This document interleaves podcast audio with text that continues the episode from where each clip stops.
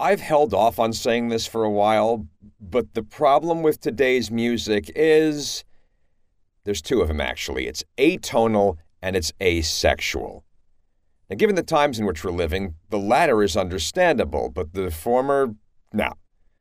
And if this ages me, and it probably does, I'll wear that like a badge of honor. And this is not intergenerational slagging, that, that's not allowed here, never will be. It's a comment on the times and the taste. I don't want to have to start my own radio station. Way too much work. It's enough work to talk for a minute or two minutes a week here. But much like running for elective office, I will start my own radio station if I have to. So get with it. Not you. I mean, get others to get with it. Play the good stuff and play it loud. Especially in our direction, because after all these years of loud music, we can't hear much anyway. This is Pushing 50. I'm Adam 12. Have a good one and don't take none.